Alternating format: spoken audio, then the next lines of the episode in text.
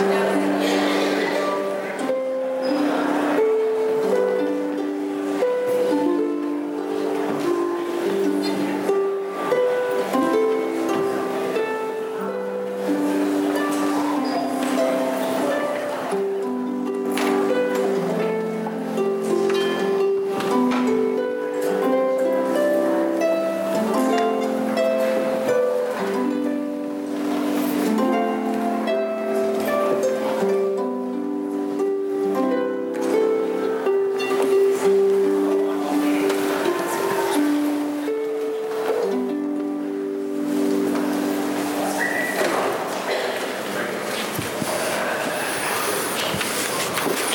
Good morning. I want to welcome you to Memorial United Methodist. My name is Joe Kate. I'm the minister here. We're grateful that you're here.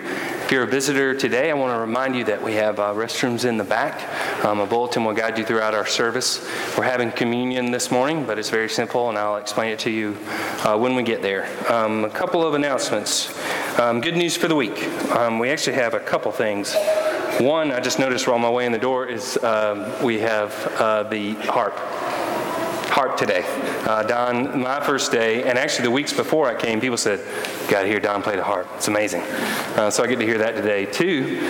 um, Reverend George Strait is serving with us today. I'm trying a new way um, to serve communion. Nothing changes for you, but we have two ministers here serving, and um, we've got such amazing retired ministers serving with us um, here that are kind of like the super friends. They have all have a different superpower uh, that they use for uh, the church, which is fun.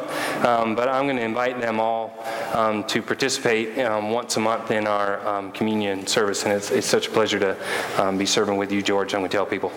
I'm going to tell my friends that I did it. Um, another good news for the week is everybody wants a new directory. No one really wants to do it. no one really wants to participate in it. So um, Jane Rhodes is um, spearheading that for us, and we've got dates um, in March. So we looked at some dates in the fall, but it's really cramped on some hard times that we're going to be tough to get everybody together. Um, we think if we tell you way in advance, and we really promote it, and we really tell everybody to be here, then we can get everybody. And the really big difference in this directory will be you can get a paper version in your hand if that's your thing but there's going to be a digital version um, that I can have on my phone, staff can have on their phone, which will be um, beyond helpful. And I, I, can't even tell you how many ways that will be helpful. Um, so that is actually the, that's the first week in March. Those will be coming. We'll be telling you um, far more about that. Uh, so let's turn our hearts towards the Lord.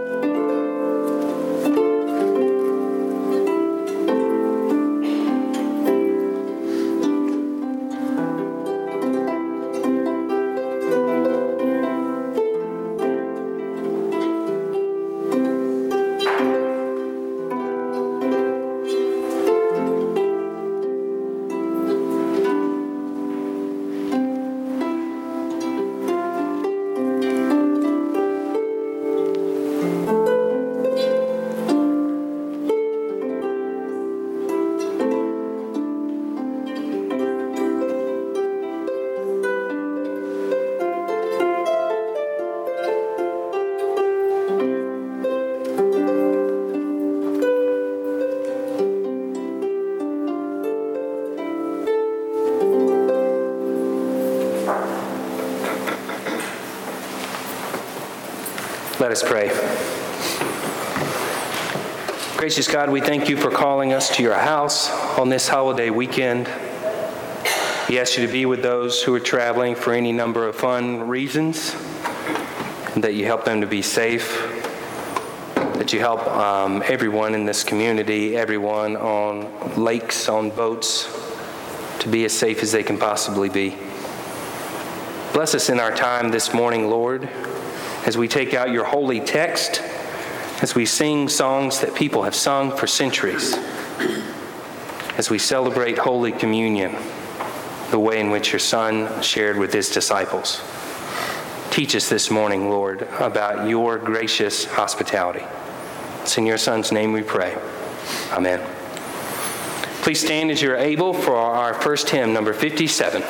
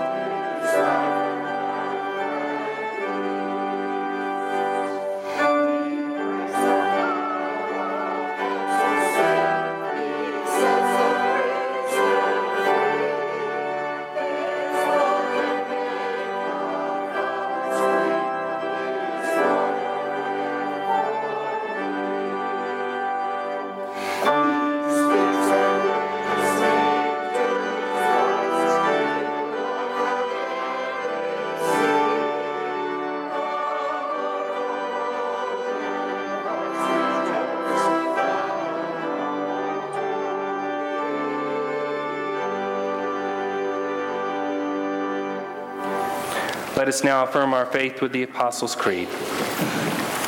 I believe in God the Father Almighty, maker of heaven and earth, and in Jesus Christ, his only Son, our Lord, who was conceived by the Holy Spirit, born of the Virgin Mary, suffered under Pontius Pilate, was crucified, dead, and buried.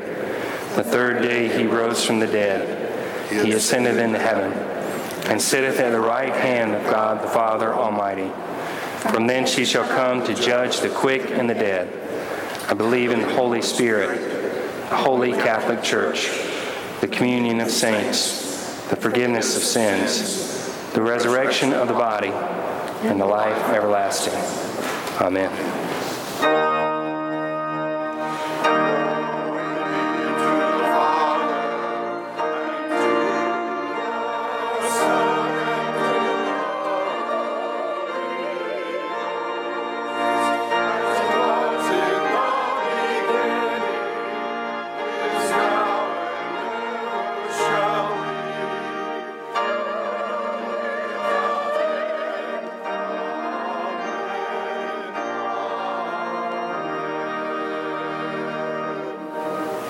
Seated.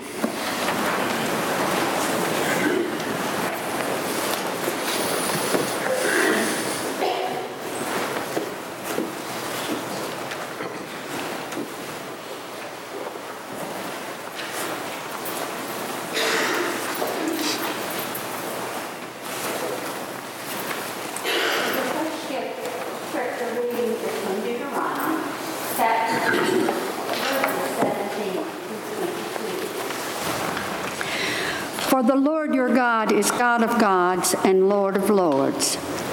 The great God, mighty and awesome, who shows no partiality and accepts no bribes.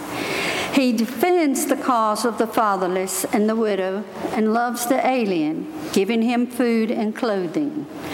And you are to love those who are aliens, for you yourselves were aliens in Egypt. Fear the Lord your God and serve him. Hold fast to him and take your oaths in his name. He is your praise. He is your God, who performed for you those great and awesome wonders you saw with your own eyes. Your forefathers who went down into Egypt were 70 in all. And now the Lord your God has made you as numerous as the stars in the sky. The word of God for the people of God. Thanks be to God. It's now time to give our tithes and other offerings, and if you would pass the attendance register to the outside of your pew.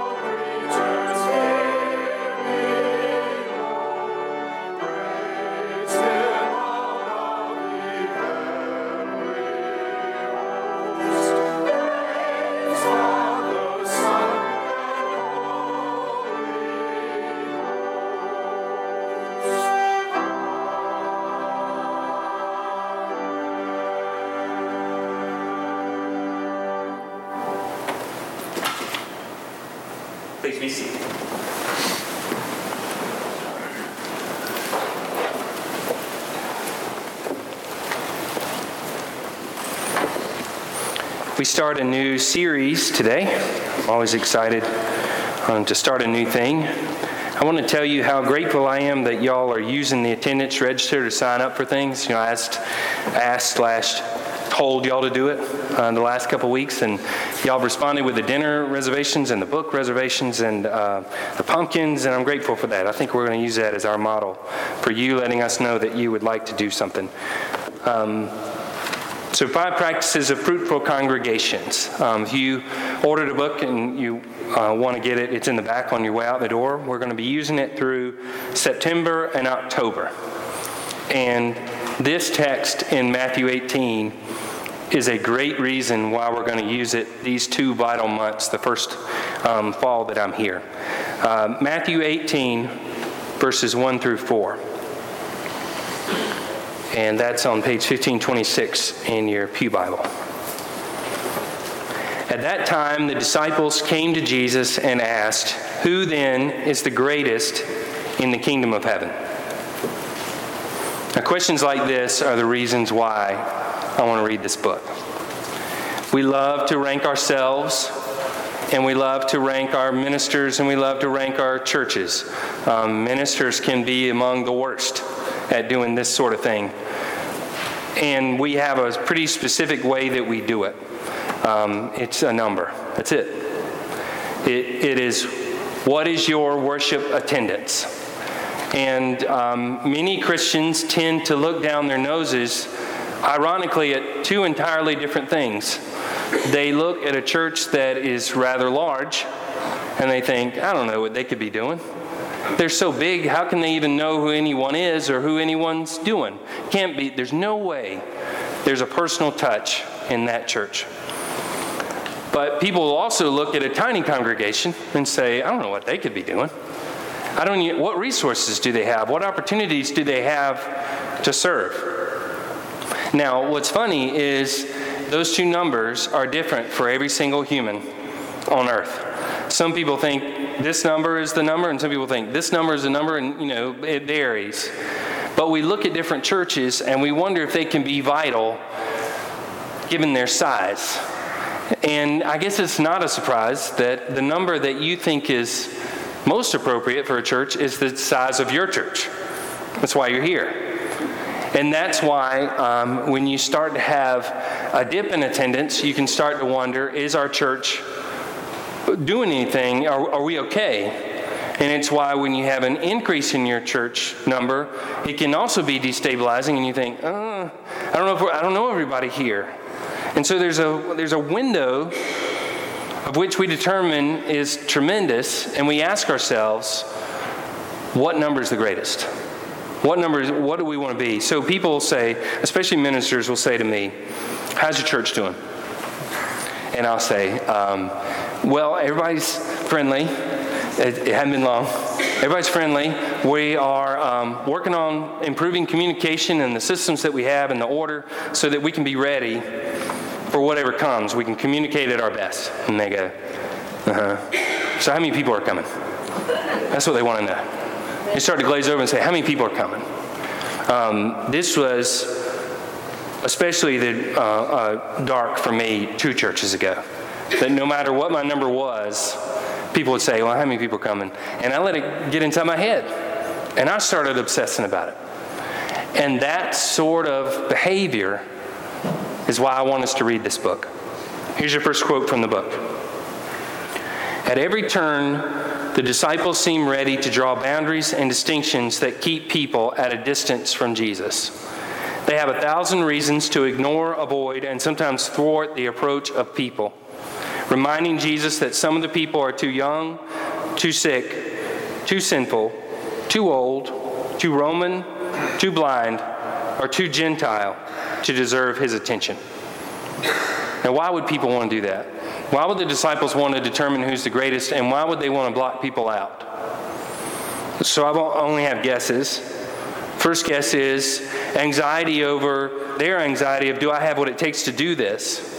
And generally, when someone feels anxious in the workplace, they tend to detract, they tend to pull away from other people in the workplace to make sure the eyes are diverted to those people.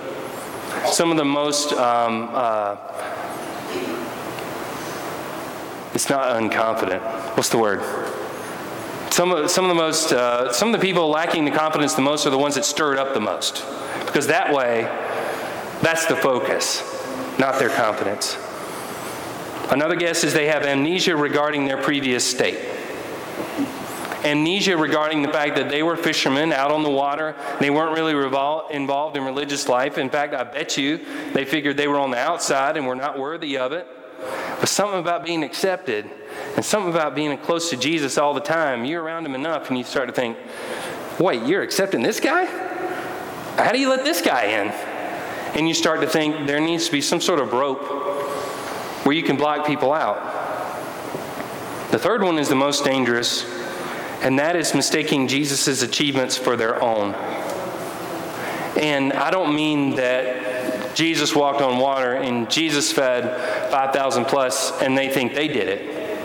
What I mean is they understand that Jesus can do it and they want to dictate who the recipient might be.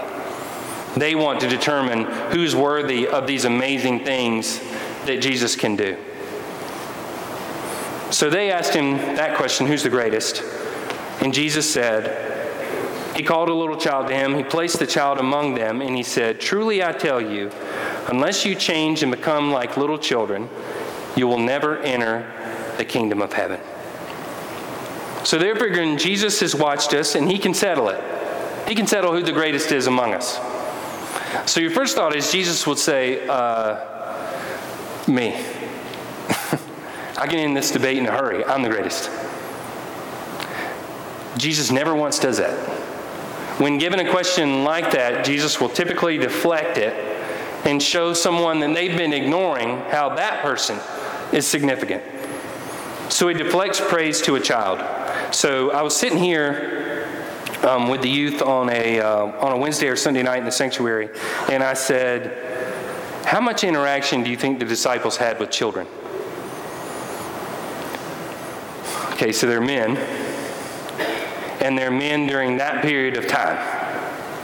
How much interaction do you think they had with little babies? How much interaction do you think they had with five year olds, eight year olds, 12 year olds? Now, it's not that they didn't work hard, it's not that they weren't dedicated to their family, but I'm guessing their interaction with children was rather limited. And so, for Jesus to say that this person that's this far off the ground is the most significant person, is the greatest among you, you know, uh, this guy? This little kid? So you think, okay, um, why? Children hug the hardest. Okay, adults will adults will pull this deal, you know, this little this little side deal. And as a minister, as I've gone through more and more training of respecting people's space, I I will nearly not shake people's hands. You know, you just look. You, you know, how's it going? Good to see you. Uh, let's do this deal. Um, but certain people, if I know for certain, if I know for certain that somebody wants to be hugged, then I'll hug them. Otherwise, so children hug hard, and they hug hard every time. And if you walk out of the room and you come back in the room, they'll celebrate you. They're excited. So, okay, enthusiasm when somebody, enthusiasm with new people, with friendly people. Children are pretty straightforward. It's good and bad. They will just tell you what it is, and they'll tell you how they're feeling, and they'll tell you what's going on with the situation. Um, my father loves to say that I was like five, and we went into a um, interstate rest area, and I said, "That guy didn't have a shirt on, Daddy," and he went, "Mm-hmm, yep. Let's just let's just stay focused on the task at hand. Let's not talk about the guy." We just point out things. We say things. This might be the most important. Children need guidance. They may not admit it all the time, but they understand they have things to learn. You ever hear an adult say, you know, I'm done learning? That's it. A child has to be always learning and willing. So here's your second quote We too were once strangers to the faith, residing outside the community where we now find rich resources of meaning, grace, hope, friendship, and service. We belong to the body of Christ because of someone's hospitality. Someone brought us there. Someone along the way, whether you were in Texas or Pittsburgh or upstate New York or Greer, South Carolina, somewhere along the way, somebody said, We're going to church today. And that made enough of an impression on you that you continue to come. And so a child knows that they need to go. A child's excited about going. Children will bring their parents to church. So we need to know that we were once scared, once humble, and once in need of guidance. You recognize that. And you recognize that that doesn't end. And you recognize that you can get those here. Then you understand how important it is to be at the feet of Jesus. They were wondering if they had figured everything out and which one had figured it out the most and which one was the greatest. Jesus was saying, This humble child is the greatest amongst you. Verse 4 says, Therefore, whoever takes the lowly position of this child is the greatest in the kingdom of heaven. Final quote. According to Wesley, that is John Wesley, the author of this book is a United Methodist bishop, before people ever consciously come to faith, they have inner desires for a relationship with, to God that are stifled forgotten, neglected, ignored, or denied. Think about that. Think about every human you know. Think about the, design, the thing that is built in them to have a relationship with God. And think about the ways along the way that that has been one of those five things stifled, forgotten, neglected, ignored, denied. And think how sad that is.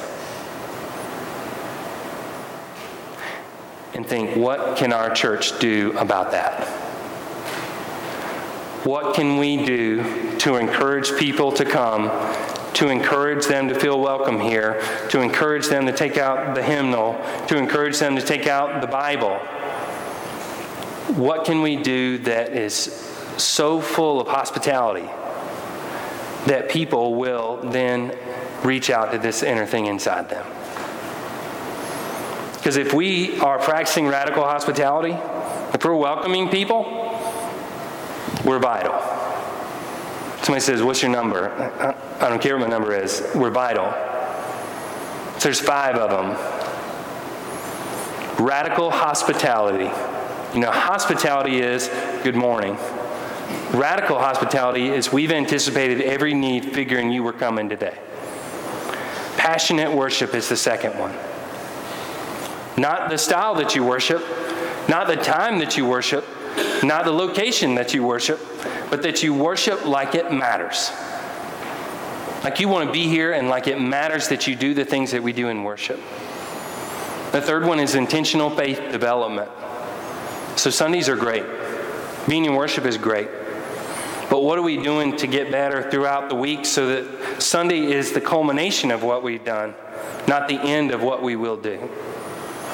The fourth one is risk taking, mission, and service. What are you doing to reach out to your community in a way that scares you, in a way that intimidates you?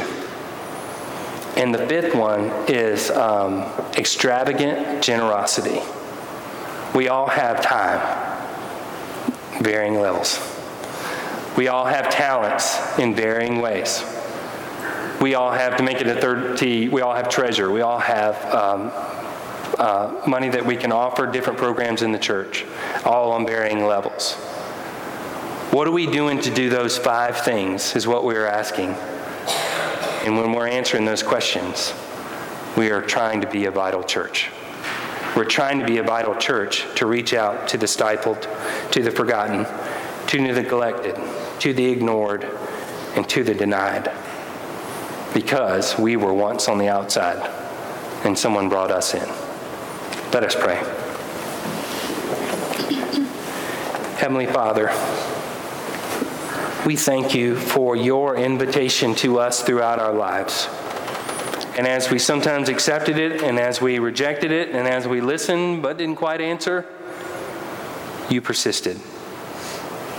You persisted in those loved ones, friends, coworkers around us who invited us to come. Give us faithful hearts, Lord, throughout this week. That as we come forward for communion, as we approach your table, that we are invited to faithfully invite others through our actions, through our words, and most importantly, through our listening to their story. In your Son's name we pray. Amen. Please take out your hymnal and turn to page 12 for Word and Table 2.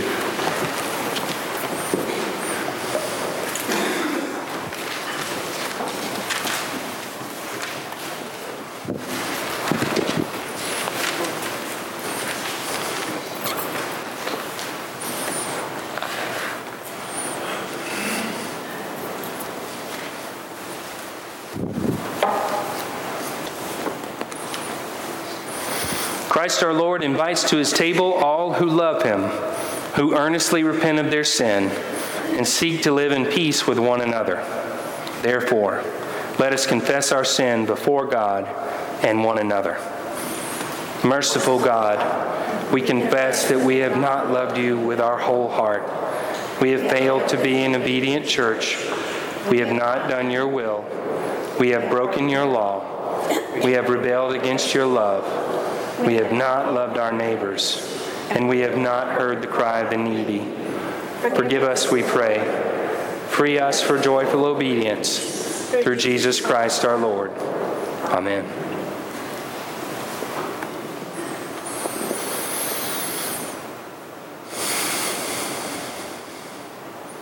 Hear the good news.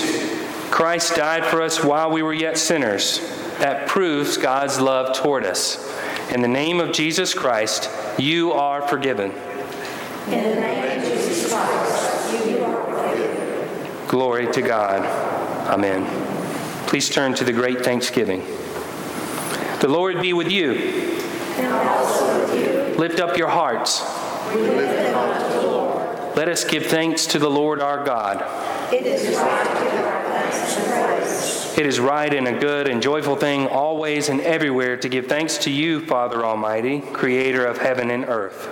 And so, with your people on earth and all the company of heaven, we praise your name and join their unending hymn. Holy, holy, holy Lord, God of power and might, heaven and earth are full of your glory. Hosanna in the highest. Blessed is he who comes in the name of the Lord. Hosanna in the highest. Holy are you, and blessed is your Son, Jesus Christ. By the baptism of his suffering, death, and resurrection, you gave birth to your church, delivered us from slavery to sin and death, and made with us a new covenant by water and the Spirit. On the night in which he gave himself up for us, he took bread, gave thanks to you, broke the bread, gave it to his disciples, and said, Take, eat. This is my body, which is given for you. Do this in remembrance of me. When the supper was over, he took the cup, gave thanks to you, gave it to his disciples, and said, Drink from this, all of you. This is my blood of the new covenant, poured out for you and for many for the forgiveness of sins. Do this as often as you drink it in remembrance of me. And so, in remembrance of these, your mighty acts in Jesus Christ, we offer ourselves in praise and thanksgiving as a holy and living sacrifice in union with Christ's offering for us as we proclaim the mystery of faith. Christ has died, Christ is risen, Christ will come again. Pour out your Holy Spirit on us gathered here and on these gifts of bread and wine Make them be for us the body and blood of Christ, that we may be for the world the body of Christ redeemed by his blood. By your Spirit, make us one with Christ, one with each other, and one in ministry to all the world, until Christ comes in final victory and we feast at his heavenly banquet. Through your Son, Jesus Christ, with the Holy Spirit in your holy church, all honor and glory is yours, Almighty Father, now and forever. Amen. And now, with the confidence of the children of God, let us pray. Our Father, who art in heaven, hallowed be thy name. Thy kingdom come, thy will be done, on earth as it is in heaven. Give us this day our daily bread. Forgive us our trespasses, as we forgive those who trespass against us. Lead us not into temptation, but deliver us from evil. For thine is the kingdom, and the power, and the glory forever. Amen. I'm going to invite those serving to come forward.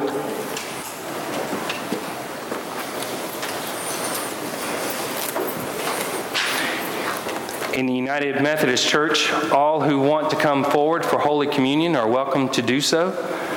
We serve by coming forward and kneeling, and so our ushers are going to guide you um, to our sides, and you're going to fill in from the outside to the inside.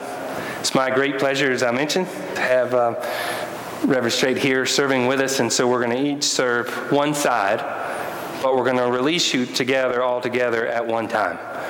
We have um, gluten-free elements. If you need gluten-free elements, they're on the points of each one. So as you go by in any direction you're going, please grab the gluten-free element should you need it. The ushers are going to bring you from the outside, and after you've um, been released from the bench, if you'll go back to the middle. If you're unable to kneel, please feel free to stand. If you're unable to come forward, please let our ushers know, and we will come absolutely directly um, to you. I'll invite the choir to join us.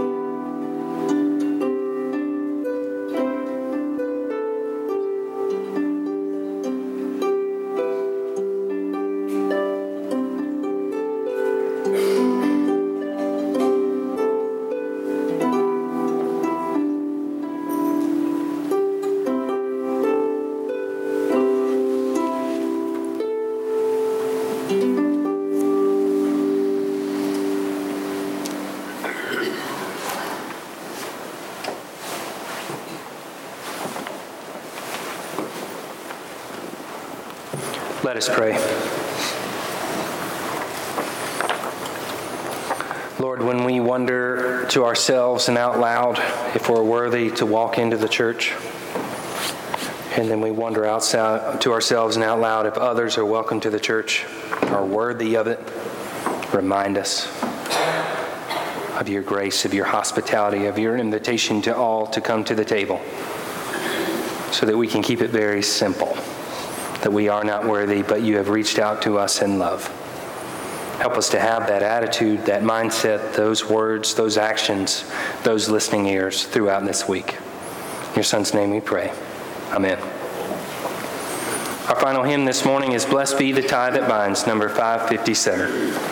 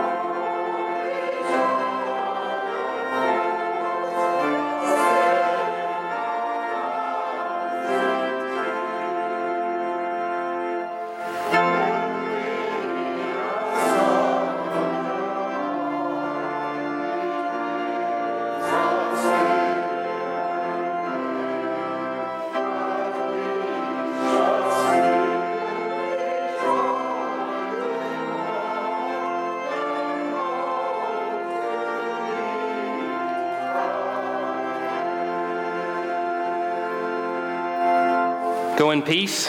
May the grace of our Lord Jesus Christ, the love of God, and power and presence of the Holy Spirit go with you all. Amen.